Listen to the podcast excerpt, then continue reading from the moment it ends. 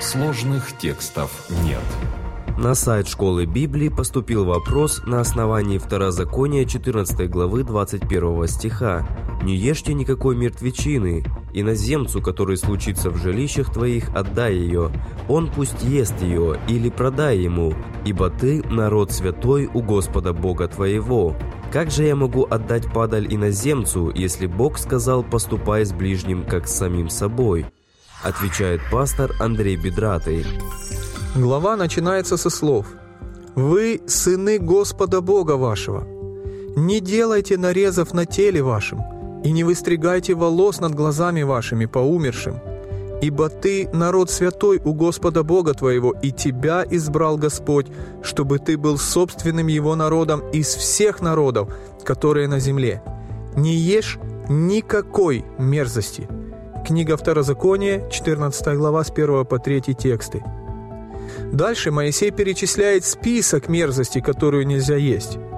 Это список чистых и нечистых животных и мертвечина. Заканчивается теми же словами, которыми и начинается. «Не ешьте никакой мертвечины. Иноземцу, который случится в жилищах твоих, отдай ее. Он пусть ест ее, или продай ему, ибо ты народ святый у Господа Бога твоего». Книга Второзакония, 14 глава, 21 стих. Из этих слов видно, употребление всей этой мерзости оскверняет человека, а осквернение не даст возможности быть народом святым и быть сынами Господа Бога. Но что интересно, сказано, что пришелец живет среди Израиля. Но ведь ничего не препятствует ему присоединиться к народу святому. В законе Моисея были возможности и инструменты для этого – то есть этот человек живет среди народа святого, но не желает стать его частью. Он определился со своим решением, а значит у него и нет проблем с тем, что эта мерзость будет разделять его с Богом. Просто потому, что он и не желает стать Сыном Божьим. Поэтому Моисей и позволяет это делать.